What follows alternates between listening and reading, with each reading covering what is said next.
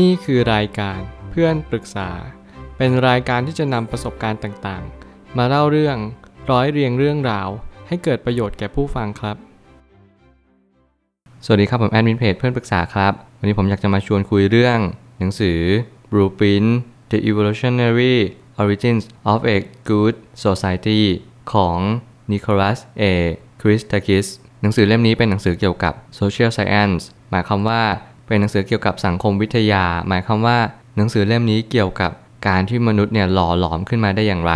ทำไมเราถึงมีสังคมขึ้นมา พิมพ์เขียวของเรา หรือที่เรียกว่า Blueprint เนี่ยทำไมเราถึงมีความแตกต่างและหลากหลายกันมาก บางคนก็มีความรักใคร่กัน บางคนก็มีความแบ่งแยก แล้วก็พยายามให้สิ่งต่างๆ นั้นถูกผิดแผกออกจากกันอย่างมากที่สุด ไม่ว่าคุณจะอยู่ตรงจุดไหน สิ่งที่สำคัญที่สุดก็คือ เรารู้ได้อย่างไรว่า นี่คืออยู่ในจุดที่เราควรจะอยู่แล้วจริง ๆ มันคล้ายกับว่ามีใครหลาย ๆ คนสงสัยไหมว่า สังคมเนี่ยมันเป็นในรูปแบบในสิ่งที่มันควรจะเป็นหรือเปล่าและไอ้รูปแบบที่เราเป็นแล้วเราควรจะเป็นต่อไปเนี่ยหรือที่เรียกว่าสังคมที่เราอยู่กันอย่างมีความสุข หรือที่เรียกว่าสังคมที่ดีเนี่ยมันมีจริงๆไหมอะไรที่เรียกว่าเป็นสังคมที่ดีจริง ๆ ผมมาตั้งคำถามขึ้นมาว่า การหลอมรวมของสังคมขึ้นมานั้น มีหลายส่วนประกอบเป็นปัจจัย ซึ่งการวิวัฒนาการมนุษย์มีมาเนิ่นนานแล้ว ถ้าเราเท้าความอดีตเลย ว่ามนุษย์เนี่ยทำไมถึงมีสังคมขึ้นมา ก็เพราะว่ามนุษย์ต้องการก่อร่างสร้างฐาน และก่อร่างสร้างตัว ให้เรามีอุตสาหกรรม ให้เรามีสิ่งต่างๆมาใช้กัน เมื่อไหร่ก็ตามที่เราอยู่กันเป็นกลุ่ม เราก็สามารถที่จะ brainstorm หรือระดมความคิด ให้เราสามารถมีความคิดที่แตกต่างและแปลกแยกได้ มันจะเกิดการที่เรียกว่าวิวัฒนาการขึ้นมา เมื่อไหร่ก็ตามที่การวิวัฒนาการเกิดขึ้น นั่นคือการที่เราเรียนรู้แล้วว่าสิ่งต่างๆที่ถูกประดิษฐ์ขึ้นมา ไม่ว่าจะเป็นนวัตกรรมใหม่ๆ ก็เกิดจากไอเดียใหม่ๆ ความแตกต่างที่เราบางทีมองไม่เห็นมัน แต่คนในกลุ่มที่เราอยู่ด้วยเขาอาจจะเห็นบางสิ่งที่แตกต่างจากเรา นั่นคือความหมายว่านวัตกรรมจึงเกิดขึ้น แต่แล้วบางทีสังคมเนี่ยก็ถูกบิดเบี้ยวไป ด้วยอำนาจของความคิด ความรู้สึกและอารมณ์ มนุษย์เรามีความรักใคร่กัน มีความกลมเกลียวกัน มีการที่เรา อยู่กันเป็นหนึ่งเดียวกัน หรือร่วมมือซึ่งกันและกัน สิ่งเหล่านี้เป็นสิ่งที่จะตอบโจทย์ในชีวิตว่า มนุษย์นั้นมีการร่วมมือมาก่อนตั้งแต่แรกแล้ว แต่ว่าเรามีการเปลี่ยนแปลง เรามีการปรับตัวให้เข้ากับสถานการณ์ใหม่ๆอยู่ตลอดเวลา ไม่ว่าจะเป็นคู่ครองเพื่อนเพื่อนร่วมงาน สิ่งเหล่านี้คือการที่เราเรียนรู้จักการที่แต่ละบริบทเนี่ยเราจะใช้งานหรือว่าจะมีผลประโยชน์ที่แตกต่างกันไป มันเป็นความหลากหลาย diversify แล้วมันก็ทำให้เราเห็นว่า สิ่งที่มันแตกต่างและแปลกแยกเนี่ยไม่ใช่สิ่งที่ไม่ดีเสมอไป แต่มันกลับกลายเป็นสิ่งที่ทำให้ต่อยอด ให้เรามีนิยามหรืออุดมคติที่ว่าสังคมที่ดีขึ้น ก็เนื่องมาจากการที่เราเรียนรู้ที่จะรักใครสักคนหนึ่ง อย่างแท้จริง การเรียนรู้จากอดีต สามารถทำนายอนาคตได้เช่นกันว่า จะเป็นในรูปแบบใด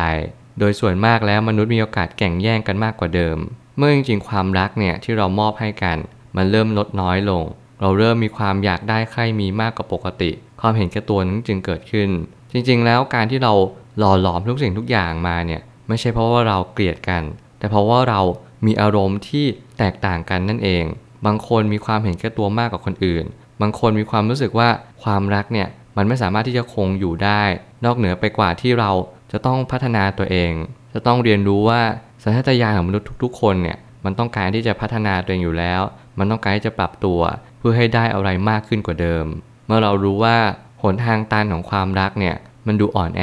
มันดูเปราะบาง เราจึงเกิดสิ่งที่เรียกอุตสาหกรรมขึ้นมา มันคือการสร้างที่เราใช้คนจำนวนมาก ที่เราไม่จำเป็นต้องมีความรัก ที่เราไม่จำเป็นต้องมีความผูกพัน นั่นจึงเรียกว่าเพื่อนร่วมงาน การที่เรามีเพื่อนร่วมงานมันหมายความว่าเราจะไม่รู้สึกผิด ถ้าเกิดสมมติเราเห็นเขาทำงานหนัก หรือว่าเราเห็นเขาทำในสิ่งที่เขาต้องการ ที่มันผิดแผกไปจากความคิดเรา เพราะว่านั่นเป็นสิ่งที่เรารู้สึกว่าเราไม่อยากไปบังคับเขา เพียงแต่ว่าการที่เขาเป็นแบบนั้น เพราะว่าเขาต้องการเป็นแบบนั้นนั่นเอง กระนั้นมนุษย์ก็ยังไม่หยุดที่จะรวมตัวกัน ไม่ว่าจะเป็นการต่อยอดสายสัมพันธ์ หรือแม้กระทั่งการเรียนรู้ที่ต้องถูกส่งต่อไปรุ่นสู่รุ่น เพื่อให้การดำรงเผ่าพันธุ์นั้นยังคงอยู่ แล้วแน่นอนว่าการรวมตัว หรือการที่เราอยู่เป็นหมู่คณะเนี่ยก็เป็นที่เรียกว่าสัตว์สังคม เราก็ยังต้องดำเนินต่อไปแบบนี้อยู่ อุดมคติก็ยังไม่ละทิ้งไปสัทีเดียว เพราะว่าเรานั้นเชื่อว่าสังคมที่ดีมันต้องเกิดจากหลาย ๆ สิ่งหลาย ๆ อย่างมาประกอบเข้าด้วยกัน คงไม่มีใครไม่อยากอยู่สังคมที่ดี ซึ่งในยุคนี้มันเหมือนเป็นอุดมคติเสียมากกว่าว่า สังคมที่ดีนั้นมีจริงหรือเปล่า แล้วเราจะสร้างมันได้ยังไง แน่นอนเราก็ต้องกลับมาสู่จุดเดิมว่า จริง ๆ แล้วสังคมที่ดีก็ต้องเกิดจากความรักนั่นแหละ เพียงแต่ว่ามนุษย์เราวิวัฒนาการแบบความไม่รู้ที่เรียกว่า ignorance คือความโง่เขลา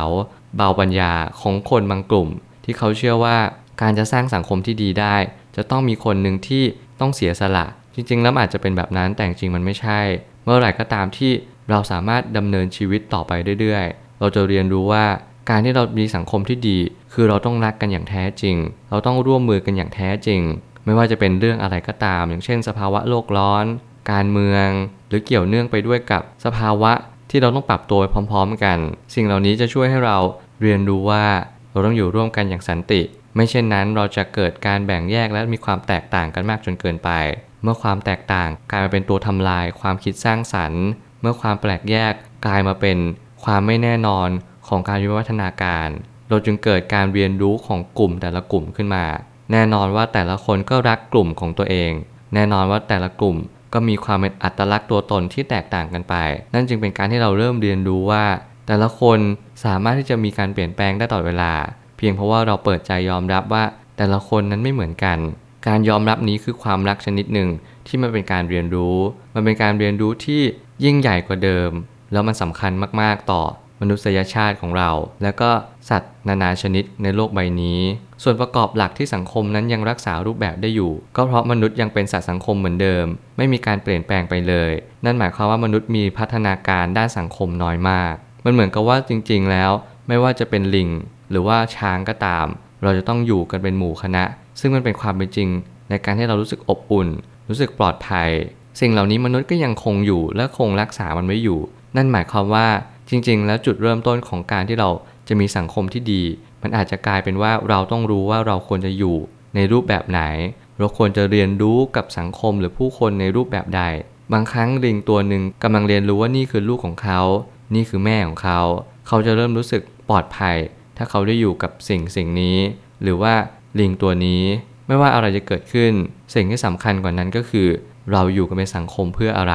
ทำไมเราต้องอยู่กันเป็นสังคม สังคมมันมีความหมายอะไรขนาดนั้นกับสัตว์ทุก ๆ ชนิด หรือแม้กระทั่งมนุษย์ก็ตามคำตอบนั้นง่ายมากก็คือ จริง ๆ แล้วการอยู่โดดเดี่ยวทำให้เรารู้สึกไม่ปลอดภัย สังคมที่ดีจึงแปรผ่านไปตามกับความคิดของการอยู่เป็นหมู่คณะด้วย อย่างเช่น ถ้าเกิดสมมติเราอยากจะมีสังคมที่ดี แต่ถ้าเกิดเราไม่เข้าใจคนในสังคม เราก็จะไม่สามารถมีสังคมที่ดีได้เลย เราจึงต้องเรียนรู้ความปลอดภัยว่า แต่ละคนเนี่ยมีนิสัยที่แตกต่าง ความแตกต่างนี้เราจึงเลือก เราจึงคัดกรองด้วยการดึงคนที่ดีเข้ามาในสังคม แล้วสังคมนั้นก็มีโอกาสที่ดีมากยิ่งขึ้น เราเรียนรู้จากคนที่ไม่ดีว่าเขามีไมซ์เซ็ตยังไง หรือมีการเปลี่ยนแปลงยังไงบ้าง ที่ทำให้เขาสามารถร่วมกลุ่มกับคนดีได้เช่นเดียวกัน เมื่อเรารู้ว่ารูปแบบของสังคมที่ดี ไม่ใช่ว่าเราจะต้องตัดคนที่ไม่ดีออกอย่างเดียว แต่เราต้องนำมาพัฒนา ต่อยอด และก็แก้ไขปรับปรุง บางสิ่งในความคิดของแต่ละคนด้วยเช่นกัน สุดท้ายนี้ ทั้งนี้อนาคตอยู่ที่มนุษย์ทุกคน ไม่ใช่คนใดคนหนึ่ง ถึงแม้ระดับปัจเจกชนจะสำคัญ แต่สิ่งที่สำคัญที่สุด คือการวางรูปแบบให้ปรองดองกันไว้เป็นหลัก เพื่อการอยู่ร่วมกันอย่างสันติ แน่นอนว่าอนาคตมีการเปลี่ยนแปลงมากกว่านี้ เราทะเลาะกัน เรามีปัญหาซึ่งกันและกัน เราก็จงให้อภัยต่อกันและกัน นั่นคือความหมายที่แท้จริงของคำว่าสังคมที่ดีหรือเปล่า ผมเชื่อว่าทุกอย่างมันอยู่ใน ยีนของมนุษย์มันอยู่ในพันธุกรรมของเรา แต่เราต้องเข้าใจมันว่าสิ่งที่เรากำลังรู้สึก สิ่งที่เราคิดในแต่ละวัน มันอาจจะกำลังเป็นเงื่อนงำหรือเป็นคำบอกใบ้ที่ทำให้เราเจอขุมทรัพย์ที่แท้จริงว่า สังคมที่ดีคือการยอมรับความแตกต่างหรือเปล่า ผมอยากฝากคำถามนี้ให้กับทุกคน เพื่อให้ทุกคนกลับไปตั้งคำถามว่า สุดท้ายแล้วเราต้องศึกษาอะไรไปมากกว่านี้ไหมอะไรที่มันมากไปกว่าการที่เราจะมีความสุขที่เราอยู่กับสังคมที่ดี ที่เราเชื่อว่าเราสามารถทำมันได้จริง ๆ ผมเชื่อว่าทุกปัญหาย่อมมีทางออกเสมอ ขอบคุณครับ รวมถึงคุณสามารถแชร์ประสบการณ์ ผ่านทาง Facebook Twitter และ YouTube และอย่าลืมติด Hashtag เพื่อนปรึกษาหรือ f r ร e n d t a l k ด้วยนะครับ